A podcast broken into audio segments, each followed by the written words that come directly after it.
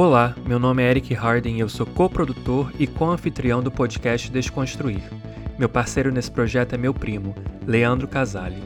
O podcast Desconstruir debate política, história e questões sociais e centraliza perspectivas esquecidas ou silenciadas. Estamos aqui toda semana com novos convidados. Lembre-se de se inscrever no seu agregador de podcasts preferido para receber todos os nossos episódios. E sigam-nos no Instagram, arroba podcast Desconstruir. Deixamos aqui o nosso agradecimento especial aos nossos apoiadores. Se você curte o nosso podcast, qualquer doação recorrente irá ajudar a arcar com os custos que temos para produzi-lo e colocá-lo no ar. O link é apoia.se barra podcast Desconstruir. Ele está na descrição desse episódio também. Fique agora com a conversa dessa semana. Fala pessoal, bom dia, boa tarde, boa noite a todos, sejam bem-vindos de volta.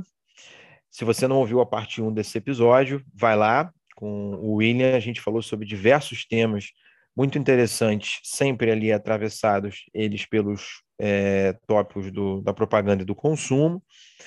E nessa parte 2, a gente já vai começar puxando o nosso papo um pouco mais especificamente para um fenômeno político do comecinho do século XX, e eu vou trazer essa questão aqui para o William é, é, deitar e rolar em cima desse, desse tema, que ele dialoga também com um fenômeno muito presente, atual, né, que é a ascensão das extremas direitas, dos grupos neofascistas, neonazistas, como queiram chamar.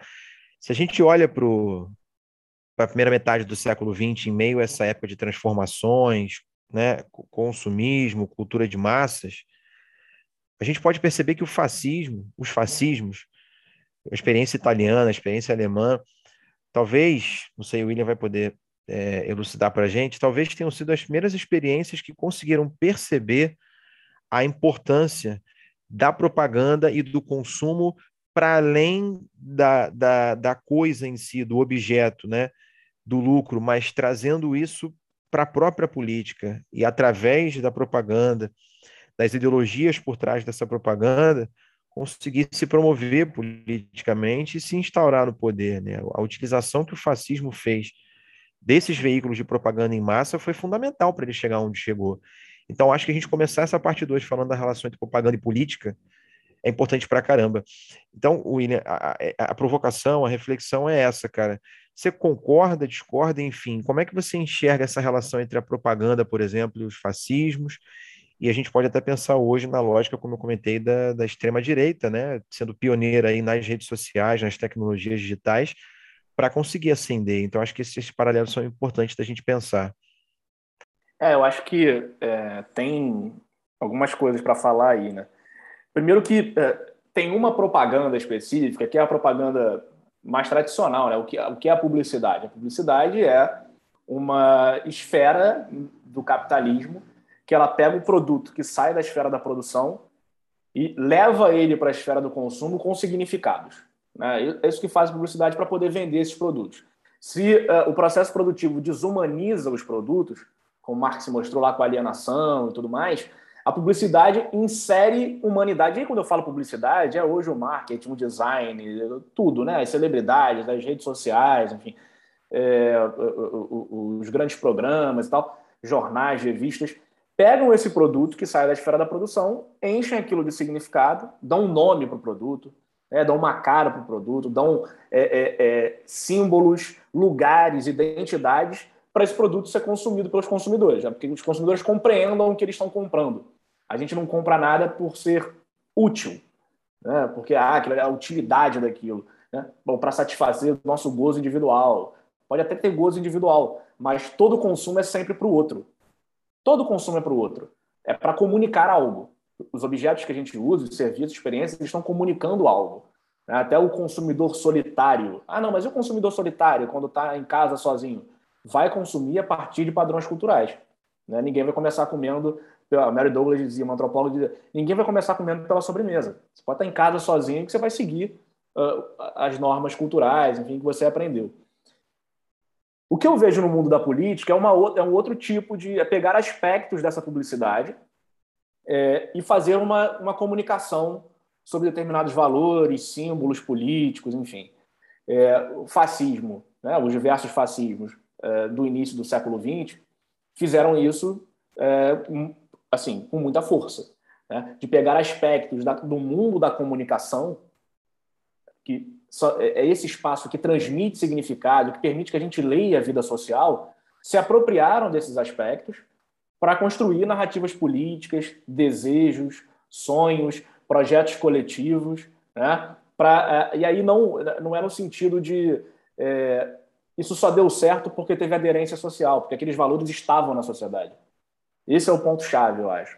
Né? É conseguir captar aqueles valores que estavam ali e transmitir aquilo através de propaganda. E aí é, é como o Leandro falou lá atrás, que era é, você é, manifesta a cultura e está gerando cultura também. Né? Você está reforçando símbolos, determinados símbolos sociais que te interessam politicamente. Claro, com, é, não num ambiente de democrático, né? num ambiente de ditadura, né? de controle rígido e tal. É, é uma retroalimentação, olha... né? Exato. E é um, um, uso dos artifícios desse mundo do, dos bens, né? desse mundo do consumo. É pegar, do ponto de vista é, político, e inserir determinados significados em alguns bens, transmitir alguns valores que vão dialogar com a ideologia é, que se quer é, colocar em pauta, colocar no jogo. Não é, é uma, uma, propaganda fascista não está interessada em vender um produto. É, não tem o interesse de gerar lucro sobre um produto. Não é uma empresa que está querendo vender um carro. Né? É, é, a intenção é fazer com que as pessoas compreendam aqueles valores lá que, que são considerados relevantes naquele período, tá? né? naquele grupo, para aquele grupo. Tá?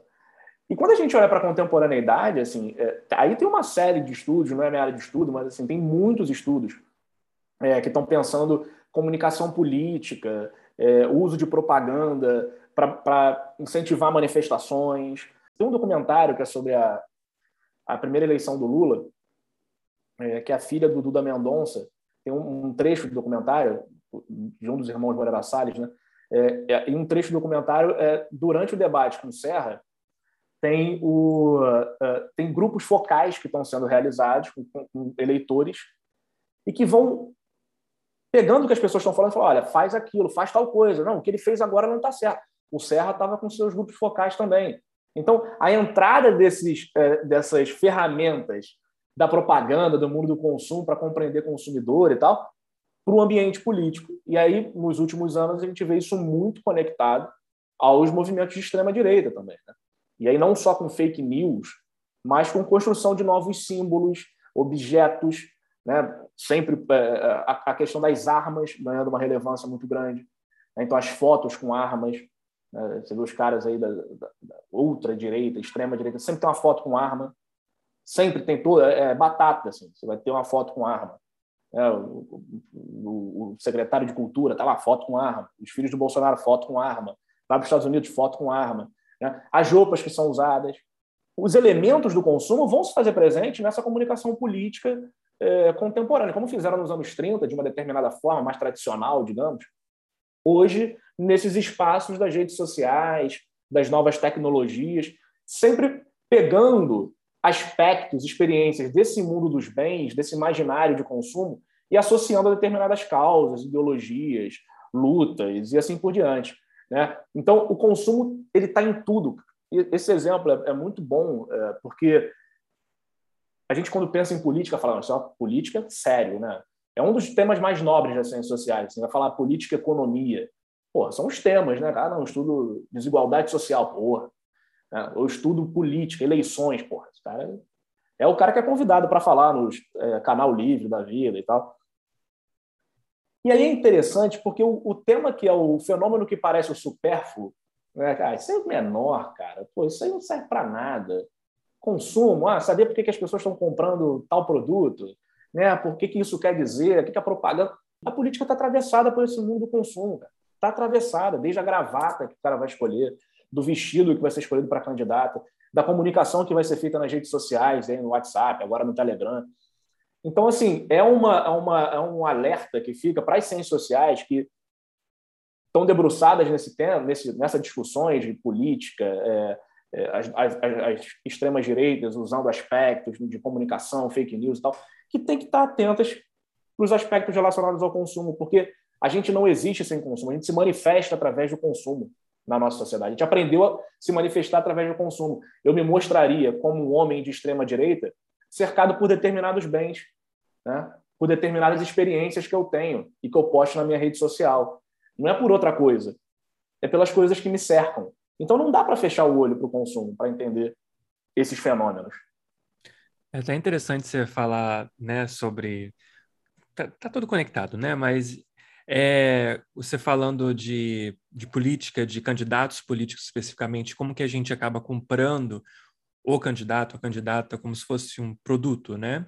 Eu me lembro de uma entrevista que a Michelle Obama deu há alguns anos atrás, quando o, o Barack Obama já tinha saído já da presidência depois que o Donald Trump ganhou a eleição aqui nos Estados Unidos. Ela nunca se permitia ser fotografada, né, sair em qualquer evento que fosse que ela tivesse que, tá, que estar, é, a não ser com muito bem vestida, entendeu? Então ela tipo, tinha, uhum. tipo, tinha um time de, de estilistas que queriam trabalhar com ela, que queriam fazer roupas, né, especificamente para elas, para, para eventos, mesmo que ela fosse, gente, tipo assim, sei lá, na esquina, entendeu? Ela tinha que sair toda nos, nos, nos trinques ali, entendeu? Com a melhor roupa, porque ela falou: se eu não sair do jeito que já falam mal do meu marido e de mim na mídia, entendeu? Principalmente na mídia de direita, né? Como se o Barack Obama também não fosse ali do centrão. Mas, enfim, uh, aí falavam já mal dele, falavam mal dela,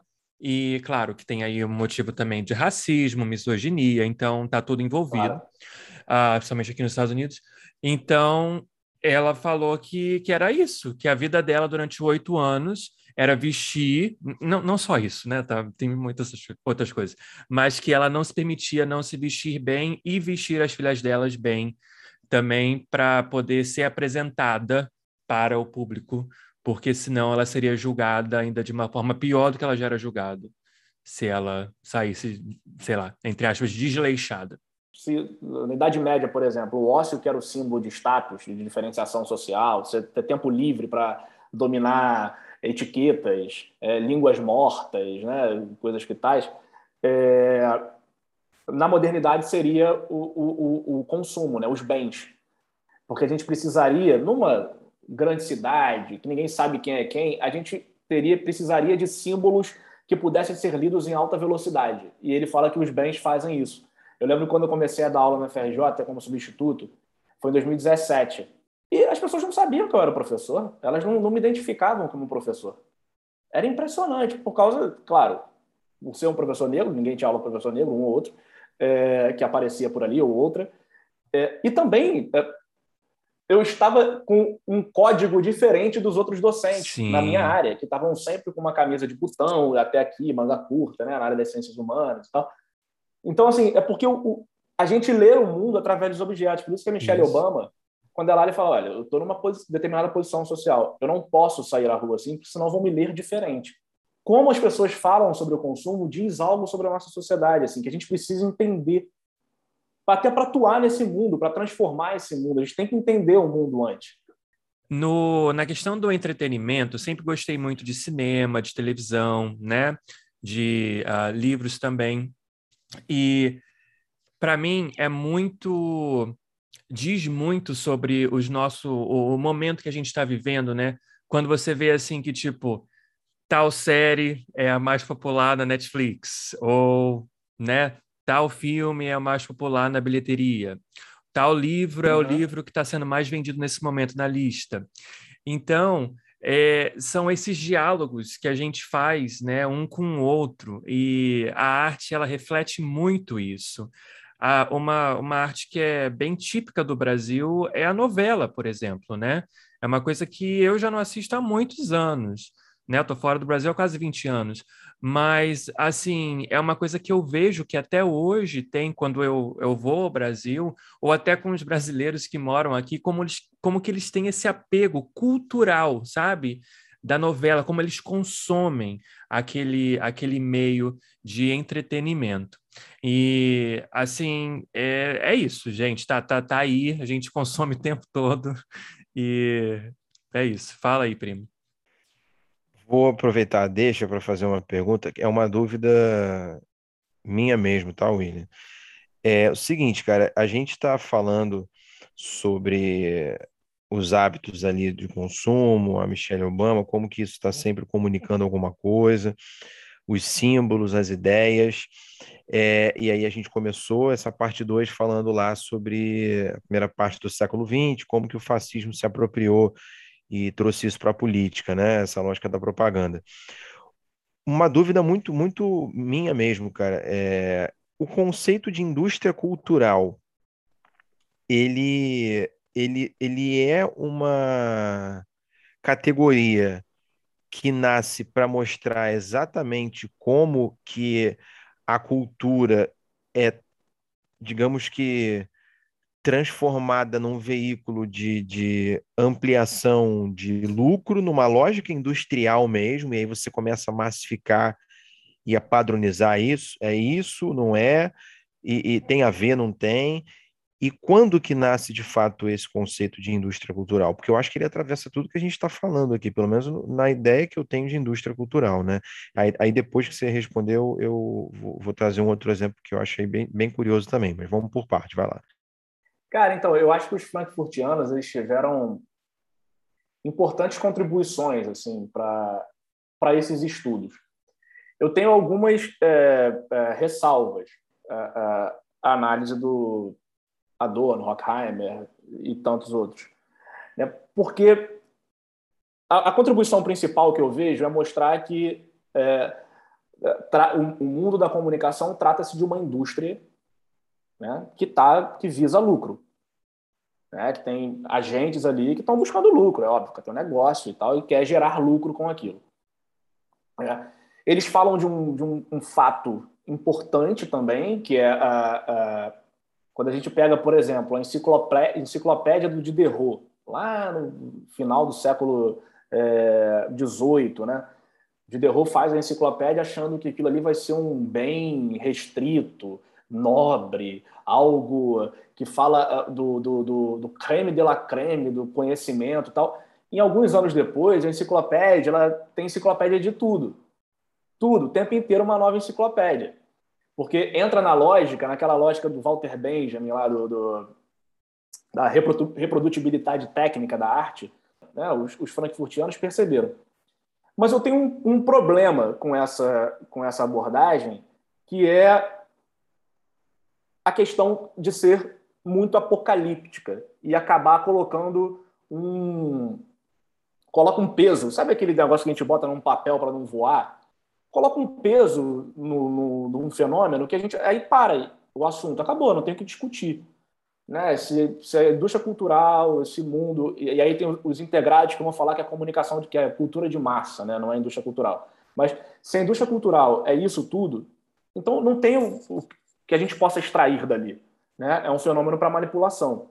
Então eu tenho esse problema porque eu fico perguntando assim: eu tive um, tive um professor que foi, foi é, eu tive dois de grandes professores, assim, o Everardo, que é meu orientador, e o Zé Carlos Rodrigues, que é um antropólogo. Foi meu professor na PUC, no mestrado e doutorado. E o Zé escreveu um livro, alguns livros importantes, num ele falava assim, é, quem conscientizou os conscientizadores? O, o que fez com que algumas pessoas, por que, que algumas pessoas são dotadas da capacidade, seriam dotadas da capacidade de compreender a, as manipulações do mundo e outras não. E aí eu acho que entra num ponto de, de é, saber que tem outros saberes, né? outros conhecimentos. Eu, eu, eu costumo falar também que é, se eu fosse estudar sindicato, provavelmente eu não ia entender mais que meu pai disso. Meu pai viveu isso na prática. Né? Eu vou ter um olhar do, do sentido social, mas é, ele vai ter outros olhares ali que são é, tão importantes quanto o olhar da minha pesquisa acadêmica, enfim. Então, o Zé falava, quem, quem conscientizou os conscientizadores? Eu não posso partir do princípio que tem algumas pessoas numa sociedade que são mais capazes do que outras de compreender alguma coisa. Né? Os operários é, analisados pelo Engels lá na situação da classe trabalhadora na Inglaterra compreenderam a sua realidade, lutaram para transformar a sua realidade. Não foi um saber acadêmico que era. Não, os caras compreendiam a sua realidade. É, então, o meu problema com o conceito de indústria cultural é condenar um fenômeno social, que é o consumo, você condena e a comunicação, e isso esgota o tema. Assim como aqueles que falam que é uma cultura de massa, que tem espaço para escrita, também esgotam o tema. Eu acho que o barato é entender, olha, as pessoas não estão consumindo determinados produtos, não estão é, incorporando determinados valores que aparecem na propaganda, porque elas são manipuladas pela propaganda, pelo mundo do consumo. É porque elas dizem algo através daquilo. Né? Porque o que, que me faz é, ser diferente para saber que, olha, vocês estão sendo manipulados a comprar esse produto e tal? Acho que não, assim. Mas eu acho que os transportianos estavam muito impactados, é claro, né, pela experiência do, nazifascismo, né? é, que era aí era uma experiência particular, né, de, de uma imposição é, é, de valores, de crenças, comportamentos, assim por diante. Então acho que isso acaba reduzindo algumas potencialidades, digamos, que os fenômenos têm para a gente. Assim, estudar comunicação de massa, a publicidade, a imprensa, a novela, cara, não pode ser reduzido à manipulação. Tem que ter algo a mais ali para envolver tantas pessoas. Eu lembro que eu, é, eu ia para o IFIX de metrô e, claro, eu fazia isso porque eu queria ser antropólogo, não porque eu era fofoqueiro, mas eu ficava ouvindo as conversas. Né? Ia para o IFIX lá com as Xeroxes. Na época era Xerox, onde a galera ali, não que seja tão velho assim, né? mas onde a galera ali no celular a gente ia com Xerox, né? Pegava, eu não lia o texto em casa, obviamente, porque eu estava jogando bola ou tocando cavaquinho, e aí no metrô eu ia ler o texto. Só que eu não li o texto também, alguns, né? Porque eu ficava ouvindo as conversas. E eu lembro de uma, essa me marcou muito, porque elas estavam conversando sobre uma traição de alguém, e eu fiquei mega interessado. Eu morava na Tijuca, né? E eu fui da Tijuca até Uruguaiana escutando a conversa. E eu estava doido para elas terminarem, para eu saber o que, que, ia acontecer no negócio. E fingindo que estava lendo ali o, sei lá, o 18 de Brumário, ou outro texto lá qualquer, do Weber, de qualquer um. Fingindo que estava lendo aquilo. E a página não passava da folha, né? ficava na mesma, na mesma xera, na mesma folha da xera. Cara, antes de descer na Uruguaiana, eu consegui perceber que elas estavam falando do capítulo da novela. Da novela, é. Pois. Elas não estavam falando de ninguém, assim, que era da convivência delas. Elas estavam falando da traição que teve na novela. Que era uma novela que eu não assistia, mas eu comecei a perceber aquilo, depois joguei na internet, foi, porra. Pô, muito, muito legal, cara, muito bom, muito bom. Eu, eu não, não eu, eu nas minhas aulas eu, eu manifesto muito essa questão da manipulação, é, falo das, das questões da resistência que mostram uma complexidade maior do que apenas a lógica da indústria cultural.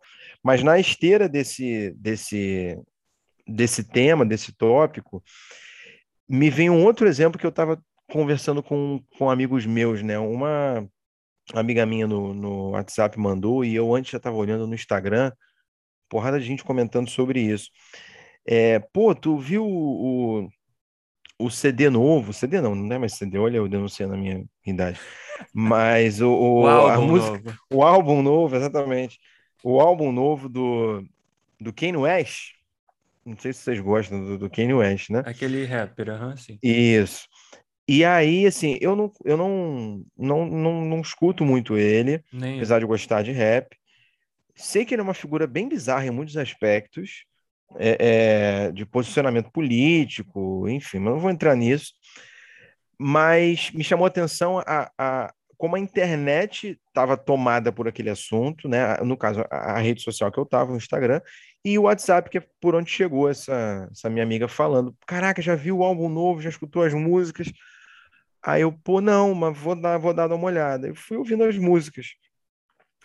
Aí eu falei, caraca, meu, parece que eu tô numa igreja evangélica. É, é, é, parece tudo música gospel, né? Aí eu fui comentar isso, isso com ela, que eu não achei nada demais. Só que aí eu falei, eu, tendo aquele cuidado, né? Pô, eu não tô falando que ele é um bosta nem nada, eu não sou quem sou eu, não sou músico, não sou crítico de arte, não sou um rapper, mas eu não achei tudo isso. E a, e a rede social geral pagando maior pau pro cara.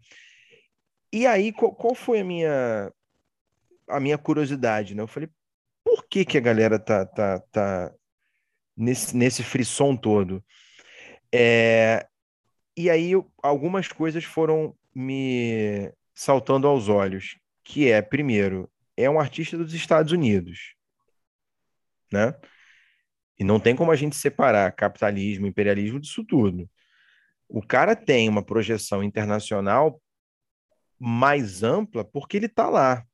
Uhum. Você pode ter um artista fodarástico de qualquer outra parte do planeta. Mesmo do Brasil, que, não vai ter essa projeção. Exatamente. Isso é uma das grandes fontes de dominação. É, é... E a gente é, é invadido. É que, tipo, você vê que uh, os próprios brasileiros, né?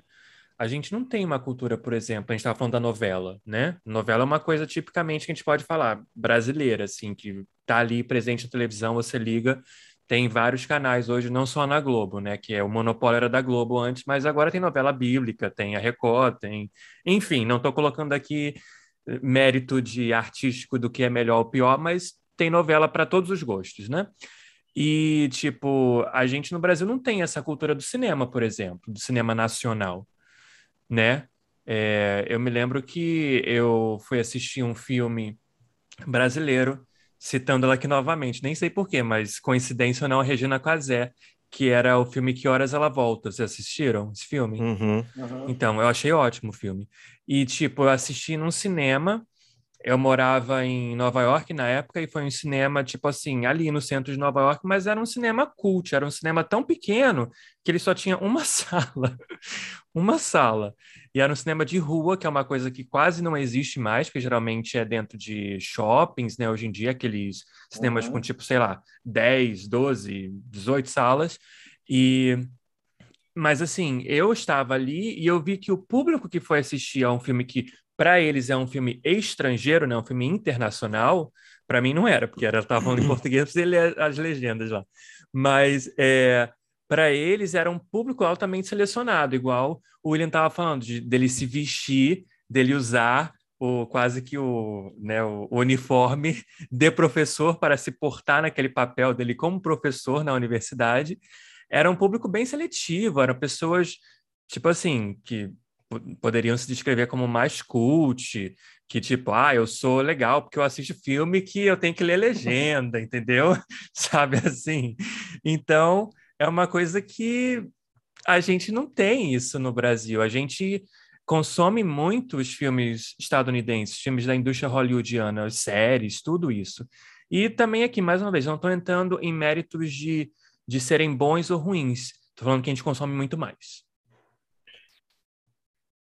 Posso Tem só fazer uma, fala, uma fala um comentário? Perdão, Ele, antes de você não, comentar. Vai, eu falo, claro. desculpa, eu não estou menosprezando música gospel, não, tá, gente? Eu, eu, falei música gospel, mas sem, sem tom pejorativo, é porque eu particularmente não gosto.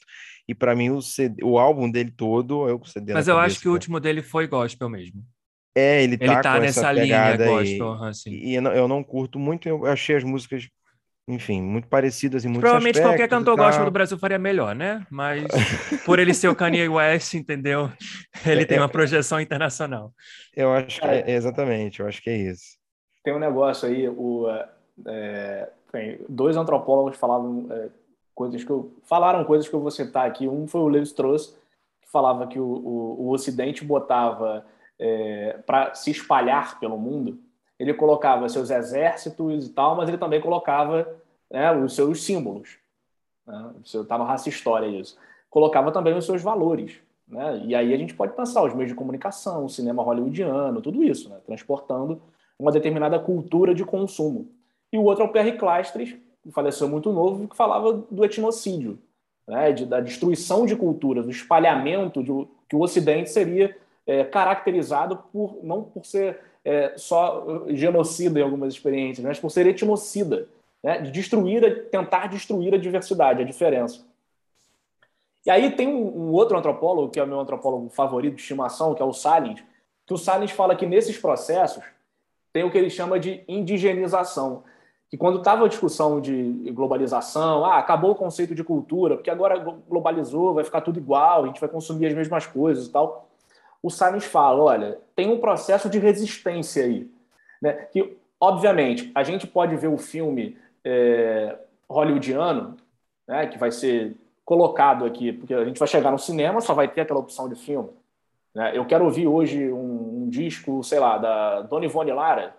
Eu não tenho todos os discos da Dona Ivone Lara no Spotify da vida. Né? Não tenho. Eu quero assistir o desfile de 89 do Carnaval, eu não tenho como assistir. Né? Porque o que é colocado para a gente é um acervo de coisas. Né?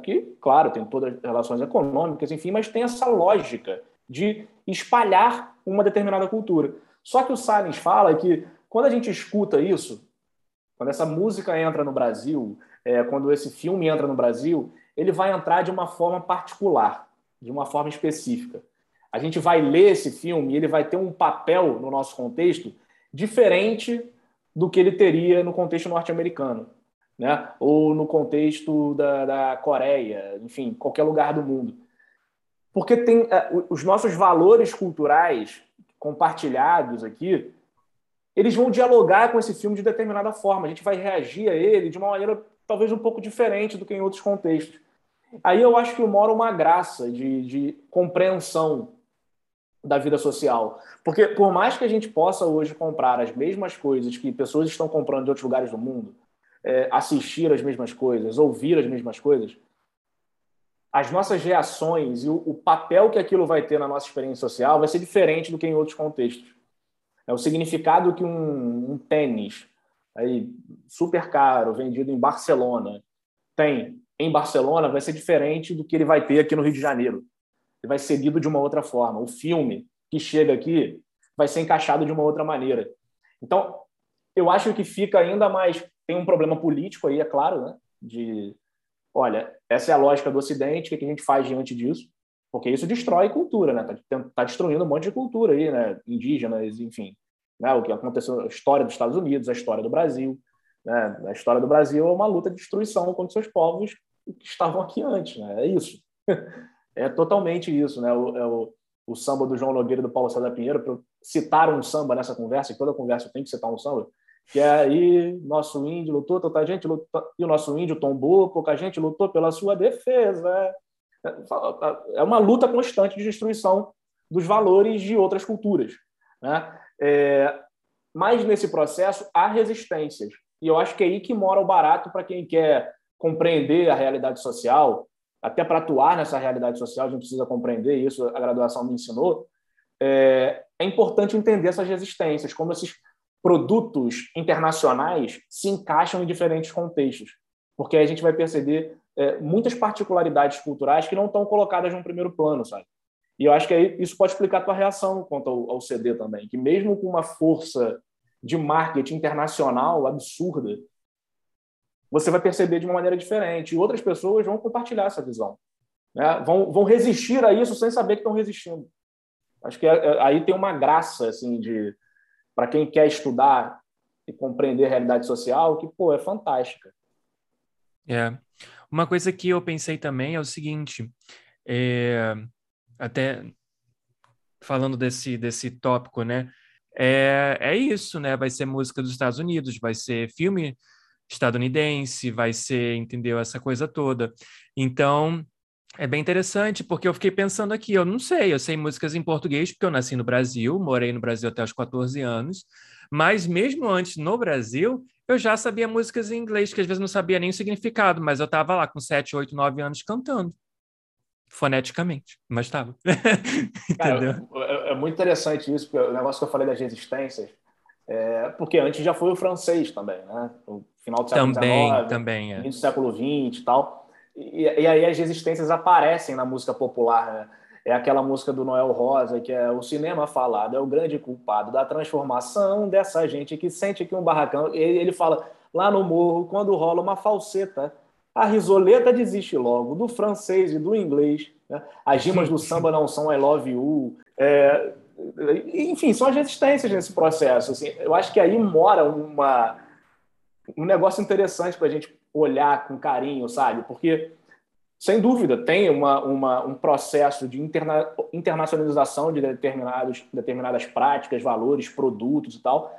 E nos contextos particulares ali, no lugar que recebe aquilo, não recebe como seres passivos, né? Recebe reagindo, né? Sim. Reforçando seus valores, às vezes conectando, buscando alguma coisa dali, incorporando a sua experiência social é isso que cada vez mais a, antropologia, a sociologia tem se dedicado a pensar, né? Esses processos de interação social entre a diversidade, entre a diferença. que não é nunca um jogo de equilíbrio. Nunca é um jogo de equilíbrio. Sempre tem o mais poderoso, com maior é, é, poderio militar, mas que é militar na comunicação, né, nos Sim. produtos e tal. E do outro lado, a gente tem que entender como as pessoas reagem a isso. Assim. Eu acho que tem uma. É, é, o que eu me interessa, assim. Tem me interessado estudar, pensar, e tem outras pessoas fazendo isso. Assim, eu acho que é um caminho muito legal. Olha como isso reverbera em apropriações, resistências e criações a partir né, dessas, dessas entradas que, que, por exemplo, os Estados Unidos promovem em, em outros povos, em outras culturas. O, você falou do, dos sambas, enfim, a gente pode trazer isso para o próprio funk, né? O funk carioca, funk, é. ele, ele é tão carioca que as pessoas esqueceram, é, é, é ou esquecem, enfim, não conhecem, talvez, a, as raízes desse processo, né? E se a gente for, for observar, os, os primeiros bailes funk, funk soul, é, é, é influência de cultura dos Estados Unidos, cultura negra. E, e, esses primeiros bares foram sendo organizados na, na, época da ditadura, por exemplo, nos anos 70, que é uma parada que pouca gente fala também, né? A gente fala muito de, de resistência à ditadura da luta armada, movimento estudantil, jovens de classe média, brancos e tudo, mas, mas a... Black, né? Exato, e a periferia é, é, como sempre, tomando porrada, e ali a polícia também promovia tortura, como aliás promove até hoje, evidentemente, e não era diferente. E, e esses bailes vêm a partir de, um, de, uma série de elementos dessa cultura estadunidense e que vão sendo aqui apropriados e ressignificados, né? Você pra vai a realidade outro... brasileira. E, e, aí nasce o funk carioca, os bailes funk, e aí já é outra parada, né? Mas, mas o, o, funk em si, o funk soul veio, veio de fora, né? E foi sendo apropriado é. aqui. Então, uma e figura como, como o Tim Maia, por exemplo, ele chegou até a viver nos Estados Unidos e ele trouxe muito dessa influência para o Brasil e levou esse tipo de música e abrasileirou, né? Sim. O, o funk, como diz o Simas, né, o Luiz Antônio Simas, é, ele encaixa no Brasil e ele dialoga também com a macumba, né? É, é a batida do funk, ele fala isso, falou em palestra, descreveu já. Então, assim, é uma, já é uma, uma, um diálogo local é, que mostra por que, que encaixa né, que, que, que, se transforma, se modifica, incorpora é, valores, práticas, sons, né, sonoridades das religiões de matriz africana, né, que existem no Brasil como resistência o tempo inteiro. Então, se, se manifestam ali na escola de samba, na batida de cada bateria de escola de samba, é um canto para uma entidade, mas também no funk. É, isso é muito interessante, assim, porque é um negócio que vem de fora e aqui ele vai ganhar um arranjo ele vai dialogar com valores que estão aqui presentes, né? Então é um belo exemplo esse. Até eu me lembrei que uma vez também no, no álbum do Michael Jackson, o Thriller, né? Um dos, talvez o mais famoso dele. É, tem uma música que um dos músicos ele é brasileiro e ele introduziu a cuíca na canção Sim. dele que assim o Michael Jackson ficou encantado porque aqui nos Estados Unidos eles não têm essa cultura do batuque, né? Então, era até de fato proibido, eles eram executados é, se eles fizessem Sim. isso. Tanto é que por isso que as pessoas, as pessoas nem conectam uma coisa com a outra. Mas eles eram proibidos de fazer esse tipo de, de barulho como os, os negros brasileiros faziam. Então, tá lá, gente, tá lá. Só ouvir a música lá, que é, acho que é a primeira faixa do CD. Tá vendo? Vem, vem de lá para cá, mas vai daqui para lá também. Anos 80, a gente tá falando dos anos, dos anos 80, porque eu acho que o álbum é de 82 ou 83. É, eu, eu não sei quanto tempo nós temos, mas eu acredito que já temos um, um, um passado da metade, já temos passado é. da metade aí, né? Uns 45 é, minutos que a gente tem. Uhum. Beleza. Então, acho que vale, como o próprio William já levantou essa bola, a gente caminhar para esse, esse final é, trazendo para a questão atual da pandemia, né, William? Você tinha falado que seria interessante a gente observar essa questão da propaganda do consumo em razão desses dois últimos anos caóticos que o Brasil e o mundo experimentaram, e é óbvio que, que isso vai trazer impactos para todas as esferas da vida trouxe para o mundo do trabalho, que é uma área que você comentou que muita gente estuda, e, claro, vai trazer também para o mundo do consumo, está trazendo para o mundo do consumo. Então, é, é, queria te ouvir mais sobre isso, porque eu fiquei curioso, confesso, cara. Cara, assim, desde o início da pandemia, é... quando, eu, quando eu percebi que aquele negócio não ia não ia ser uma coisa rápida, né? No início a gente não sabia direito o que, que era. Eu, eu uh, o, o, isolamento mesmo, assim, a quarentena começa acho que no Brasil em março, eu ia casar em maio. Né? Eu tô noivo, sigo noivo. E aí, ainda não casou? Eu, não, o momento que eu percebi que ia, que ia ser foi quando a gente teve que marcar uma nova data. E era, quando é que vai ser? Vai ser no final desse ano, para 2020. E aí, eu, olhando as coisas, lendo, falei, cara, não, isso vai demorar. Não é para agora, vai ser um longo período. E como é que vai ser isso, né? Enfim, ali foi quando estava as notícias, no meio do ano, meio de 2020, quando as notícias, as pesquisas já indicavam que, olha, isso é um problema seríssimo, que vai levar muito tempo e a nossa vida social vai ficar, de alguma forma, suspensa. Claro tem gente que continua trabalhando, fazendo as coisas e tal, mas o mundo como a gente conhece, ele vai ficar em suspensão por um tempo, até o desenvolvimento de vacina e tal. Para aí, vamos retornar às nossas práticas? Será um novo normal? O que, que vai acontecer e tal? E aí, desde esse momento, assim, a, é, é, a universidade sem saber para onde ia e tal, eu comecei a, a, a pesquisar e, e, recolher tudo que era falado sobre consumo na mídia. Né? Os, os, discursos, olhando os meios de comunicação de massa, o que, que aparecia sobre consumo. E aí algumas coisas fantásticas que eu percebi, assim, do ponto de vista de olhando esses materiais, é, que me que porra, me deixavam inquieto, era perceber que as pessoas tinham decisões antieconômicas, no primeiro ponto.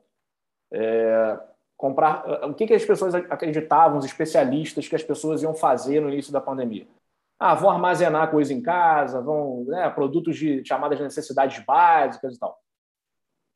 E aí, olhando os sites, as notícias de sites de venda, os produtos que mais eram vendidos no início da pandemia eram produtos ligados a entretenimento. Então, era jogo, é, churrasqueira elétrica, coisas que te leva, levariam a ter um entretenimento em casa. Né? Isso já era uma, algo muito antieconômico no momento que você imagina que, olha, a gente vai perder dinheiro, vai ter que segurar, segurar as pontas e tal. Os economistas achavam que, olha, não, as pessoas vão comprar as chamadas necessidades básicas. E a prática mostrou que não era bem por aí. Claro, falando de um grupo social que teve o seu poder de compra não tão afetado quanto grande parte da sociedade que foi empurrada para a fome, de volta para o mundo da, da fome, né? algo que estava distante do Brasil em outros contextos, que agora voltou de uma maneira avassaladora. É, e o outro ponto assim que me chamava muita atenção era os discursos sobre consumo nos meios de comunicação, assim, o que se falava sobre consumo.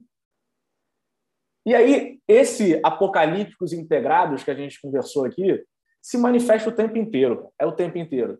Nas notícias, nos textos de opinião, nos anúncios publicitários, nos informes publicitários, é que o que vem depois ou é o fim do mundo, de tipo, olha, a gente tem que. Esse consumo vai acabar com, com o mundo, né? o consumo acaba com o mundo e tal, ou então o avanço tecnológico, o consumo em casa, isso aponta para uma sociedade que vai conseguir perdurar, porque agora você compra um produto e ele chega de drone na tua casa, o carro vai ser o carro sem motorista, enfim, os discursos são ou apocalípticos ou super hedonistas, né? e pouca análise de fato.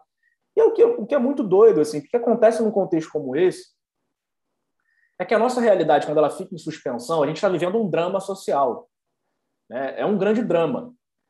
Momentos como esse são momentos de muita reflexão sobre a sociedade, que pode gerar uma cisão no final ou um reencontro. Né? E os discursos sobre consumo falam mais sobre a nossa própria sociedade de hoje, o que, que a gente vê desse mundo, do que sobre o que vai ser o futuro, sabe? É, então, lê lá que uma matéria gigantesca dizendo que o, o, mundo vai acabar porque o consumo vai não sei o quê, é, e lê também que o consumo vai salvar o mundo porque agora vai conectar tudo, você vai comprar as coisas rápido, vai ter tudo é, solucionável, enfim. Isso diz mais sobre o que a gente entende do nosso mundo, os dilemas que a gente enfrenta, do que o que vai acontecer de fato. A gente não sabe. Então, assim, eu tenho estudado muito isso, cara, coletado esses materiais na imprensa que falam sobre consumo, porque eles estão reproduzindo esses discursos. Assim, não tem nada muito profundo sobre o consumo. É ou é botar o fenômeno no banco do réu e dizer se ele é bom ou se ele não é bom. Quando ele está dizendo muita coisa para a gente, o que, que as pessoas estão comprando, o que, que elas estão deixando de fazer, como elas estão se virando para manter os rituais, né, para manter o Dia dos Namorados ah, no ano passado, o Dia das Crianças, o Dia dos Pais, das Mães, né, comemorar aniversário por Zoom. Semana passada eu participei de um chá de bebê por Zoom. As pessoas vão encontrando saída para manter os seus rituais, cara. Sabe? Então isso mostra a centralidade das coisas que a gente é, é, dialoga com o consumo na nossa vida social. Não é bom ou ruim. É, cara, o que isso está dizendo para a gente? As pessoas se virando, né, matérias em jornal mostrando as pessoas com capa para encontrar o avô num determinado momento, no dia dos pais, né? se protegendo toda para poder encontrar o avô, a avó. Então, assim, isso diz sobre a nossa sociedade mais do que dizer sobre o futuro. Então, o que eu posso fazer, e outras pessoas podem fazer, é tentar interpretar o que as pessoas estão fazendo, estão realizando, estão pensando relacionado ao consumo para entender mais o nosso mundo. E eu acho que isso está pouco colocado no debate atual da pandemia, sabe? É muito o que, vem aí é um monte de gente chutando o que, que vem aí na realidade. Sabe, o, o, o, o cara, a menina do aplicativo que está aí desde o início da pandemia, sem proteção, sem nada, no, no subemprego, trabalho super precarizado. Isso diz sobre a nossa sociedade, está dizendo algo sobre a nossa sociedade. Sabe, não está apontando para o futuro, ele está dizendo algo sobre o que a gente entende de mundo. O que, que é prioritário, o que, que é importante, o que, que não é. É, mais uma vez, eu vou voltar ao, ao neoliberalismo, né, e ao cenário que a gente está vivendo. Nós observamos é, nessas tentativas de prever o futuro e falar qual vai ser a tendência, é, é, é, é talvez não, se, não, esteja tanto ligado à, à grana, mas à lacração e, e, e à autoridade de ter é, previsto eu lacrei, eu sou foda, eu, eu falei que ia ser assim, é, e continua o eu na parada, e pouco produzindo para o coletivo, né? Para a gente tentar entender e melhorar o, que, o mundo de bosta que a gente está vivendo. E uma outra parada, o mundo que a gente vive é um mundo tão mais acelerado, que demanda tanta produtividade, é, é, resultado, desempenho, que até mesmo para aqueles que deveriam ser os caras que estão pensando nisso, todo mundo deveria pensar sobre isso, mas aqueles que a quem se imputa um papel que seriam os especialistas, os acadêmicos e tudo, é, você, você tem mais a demanda de escrever uma porra de um artigo para publicar e contar mais pontos para você do ah. exato do que você se permitir tempo para amadurecer tudo que está acontecendo. Porque é isso. É, é, a, a, gente não tem que ter resposta para tudo a todos os momentos. Uhum. E num mundo acelerado como o nosso, neoliberal, é, é, demanda por produtividade o tempo inteiro. Toda essa aceleração torna. É, claro que não é impossível, evidentemente que não, mas dificulta muito a gente parar e analisar que dirá tentar produzir coisas em prol da nossa sociedade, do coletivo, e mais uma vez, né, foca-se mais no indivíduo e se esquece o coletivo. Não sei se vocês é... concordam. Cara, Até porque é... o coletivo leva muito mais tempo, né? É, e o tempo, o tempo de, de da pesquisa acadêmica em ciências uhum. sociais, ele é demorado. Né? Isso. Ele não, ele não é o, o, o timing do, da imprensa. E aí, ou do, da rede social. É, ou do Twitter. Né? Então, é. fez um fio no Twitter, uma análise social da pandemia. Sim. Cara, isso não é ciência social, na minha perspectiva. Claro, você consegue fazer reflexões mais instantâneas, é mas profundamente limitadas. E nos primeiros meses de pandemia, você já tinha um, um enxoval aí de, de análise social da pandemia né? O que, que vai acontecer, quais são os impactos e tal. A pandemia, nem, isso... a pandemia nem acabou, já tem livros lançados sobre a pandemia. Vários livros sobre a pandemia, assim, sobre o, o, os impactos. Cara, não dá. O tempo da pesquisa em ciências sociais ele é demorado. É, então, assim, é, é, de fato, é, essa, essa competição, essa corrida, é, ela está presente também, a corrida dos gurus, né? Os gurus de negócio. Pode ter certeza que uma galera ficou muito rica aí vendendo palestra para empresa dizendo o que, que vai acontecer.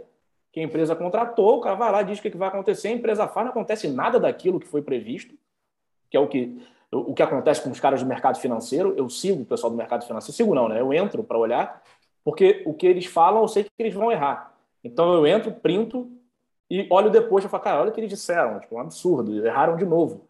Né? E como é que eu vou botar meu dinheiro na mão, dessa, meu escasso dinheiro na mão dessa pessoa para investir minha grana, sabe?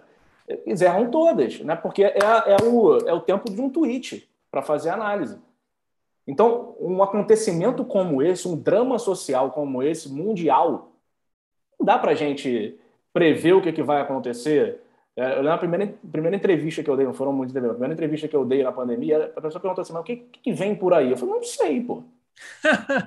que pô, que não sei. não sei o que, que vem por aí. Não dá, não dá para eu saber o que, que vem por aí. Eu não sou futurólogo. E o futurólogo sabe que ele também não é futurólogo, porque uhum. ele está dizendo alguma coisa aí para vender um livro depois. Sabe? A pesquisa em ciências sociais ela demanda tempo, cara. Demanda tempo. Ou então você vai escrever um negócio, vai vender livro para cacete, vender um monte de livro. Mas, cara, daqui a dois anos aquilo ali não tem mais sentido. Assim. É obsoleto. É, é o tempo, é, é, é a, a, a, duração de um tweet. Você faz o tweet, viraliza, se alguém voltar ali, vai falar, pô, agora o que tu falou aqui? Tinha gente dizendo com três meses de pandemia que agora as lojas vão ser reinventadas. Isso é uma outra loja. Cara, não sabia nem o, que, o, o potencial do vírus, é, o quanto tempo ia durar, se ia ter vacina, se não ia ter vacina. Já estavam dizendo que a tendência para o futuro era só consumo online.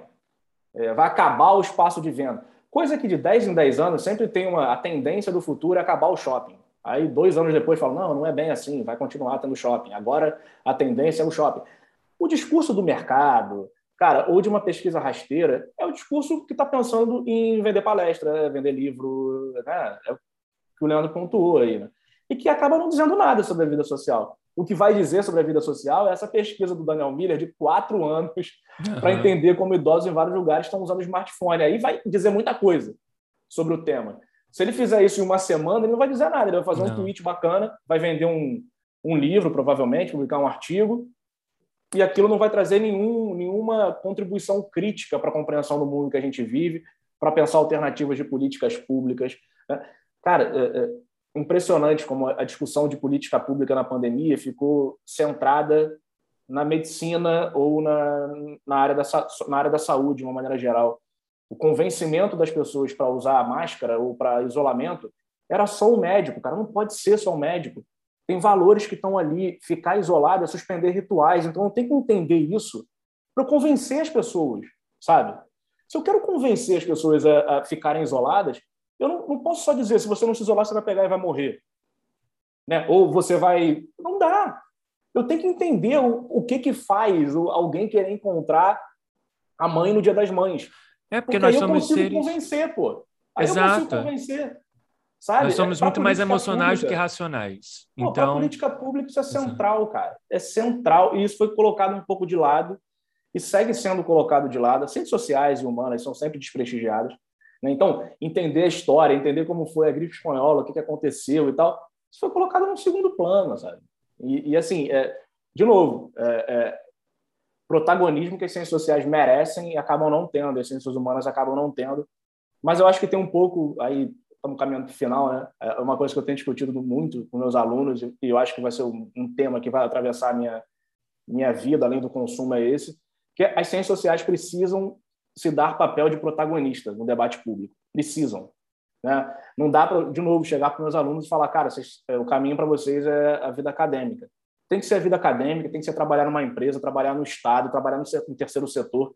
A porta está fechada, vamos forçar a porta e vamos entrar. Né? Ah, não, não, nas empresas não pode, a gente contrata só, sei lá, engenheiro. Cara, entra. A academia tem que debater isso isso, a, as associações profissionais têm que debater, falar, tem que ter historiador. E aí o, o antropólogo, a antropóloga, o sociólogo, o historiador, o cientista político, não tá, tem que estar, tá, cara, tem que estar. Tá. Essa, é, Por eu, isso a gente tenho...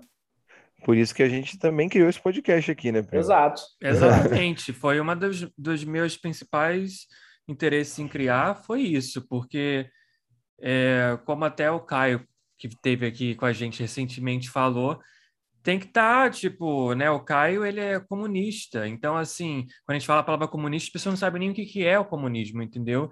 E ele falou, tem que estar tá na igreja. E tem que estar tá na igreja mesmo, entendeu? Tem que estar nos campos aí onde as pessoas estão... Onde elas estão aglomeradas, no bar, na igreja, na, no futebol, se falaram de futebol. Cadê os comunistas do, do futebol brasileiro? Cadê os comunistas como um todo, né? Infelizmente. Não, no geral, né? No geral. Mas já, já foi pior, já foi pior. O, o Caio, o, o Jones e outras figuras têm cumprido um papel importante nas, nas redes sociais, né, nesse sentido. É isso, é, é trazer para a arena pública, participar, disputar os espaços né, claro. na, em todas as esferas, é, porque senão a gente vai continuar restrito, a gente vai continuar reclamando que ninguém dá espaço para a gente. E de fato, não dá espaço para a gente. Mas a gente também tem que fazer uma autocrítica, eu acho que nesse sentido, da gente também querer falar e de outra maneira, ou de várias uhum. maneiras, para esse para público. públicos diferentes, né? Uhum. Ex exatamente, exatamente. E aí, é, sobre essa tensão que a gente estava falando, só para fechar, né? Se vocês tiverem mais alguma coisa, a gente, a gente acrescenta. Eu, voltando ao nosso podcast aqui, esse podcast foi criado para a gente disputar espaço também. E um dos nossos dilemas traduz um pouquinho que a gente estava falando agora há pouco, sobre essa questão do, do, do dar tempo ao tempo, para que a gente possa amadurecer a crítica e sem ficar querendo prever futuro, né?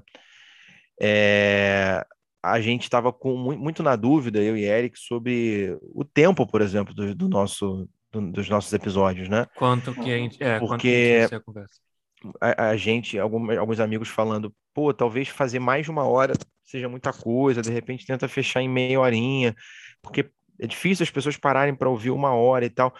E tem isso, eu entendo que o mundo que a gente vive é mais acelerado e tudo versão resumida, né? Mas não, como é que eu vou falar do que está acontecendo no Afeganistão, que foi o nosso primeiro episódio, Sim, em meia hora? Em meia hora, é impossível. Como é que eu vou falar sobre, sobre propaganda, histórico, não tem como. consumo, é, é, é, em, em, em 35 minutos? não dá, assim, não, não, não tem como.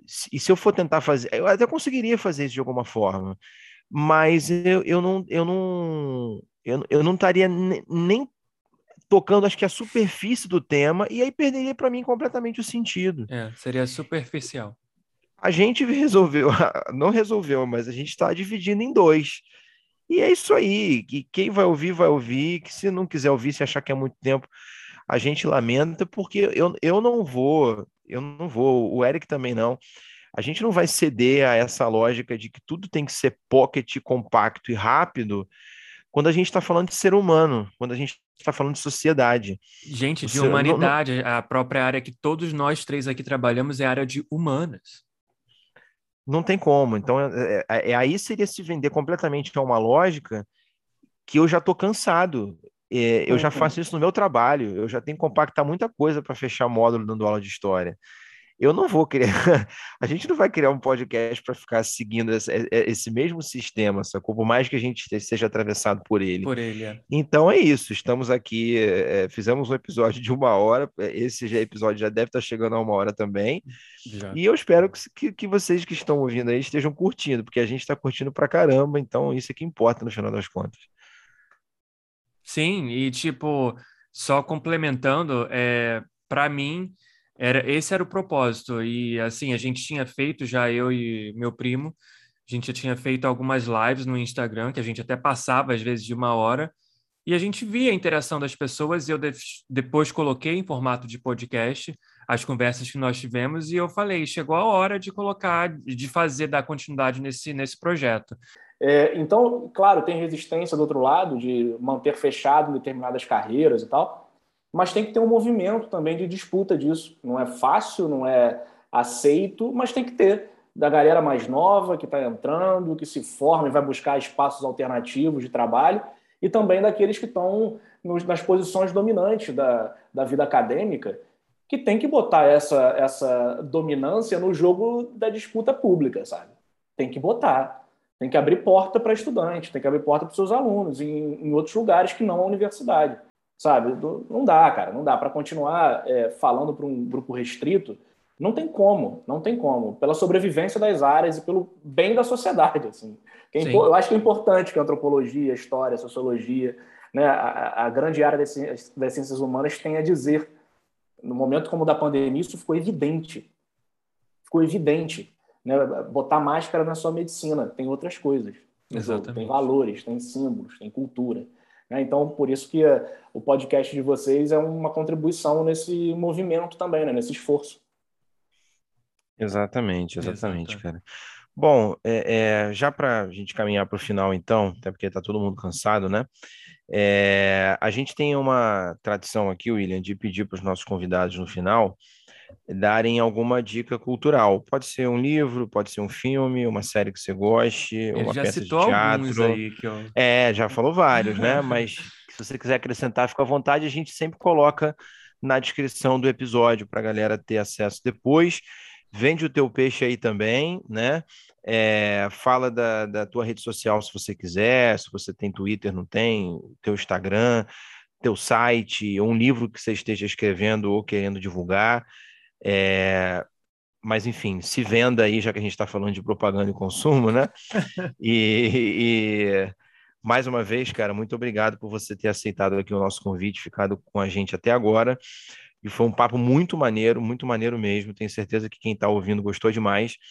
E, assim, como eu disse antes, na primeira parte, vou reforçar mais uma vez, passou muito rápido, apesar de já serem aqui 11 e pouca da noite. Sim fluiu de uma maneira bem legal, cara. Então a gente ficou bem feliz. Agradecemos mais uma vez. Muito obrigado, William.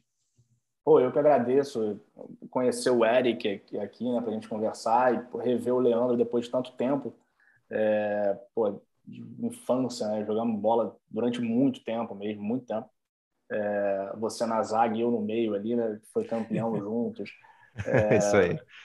Era um time, eu lembro que era um time que era para ser forte não era, e a gente foi carregando o piano ali, cada um no seu lado, e deu certo no final, né? Acho que é um Exatamente. pouco também que as ciências sociais têm que fazer, né? e as ciências humanas não estão no lugar tão de prestígio assim, mas vamos tentar furar ali as coisas. Perfeito, isso aí. É, então, pô, vai ser um técnico de futebol, então.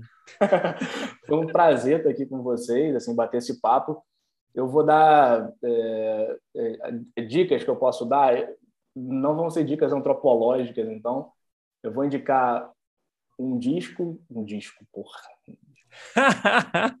Caraca, foi pior do que eu. Eu já fui no CD. Olha, foi no disco. CD, o disco. É álbum, gente. É o álbum, agora é álbum. É, né? é o álbum Aldir Blanc Inéditas, que eu tenho escutado. É, o Aldir Blanc, grande compositor, intérprete do Brasil, que morreu é, na pandemia é, e escutar o Aldir é compreender o Brasil, assim, é, nas suas múltiplas faces, diversidades, dilemas e tal.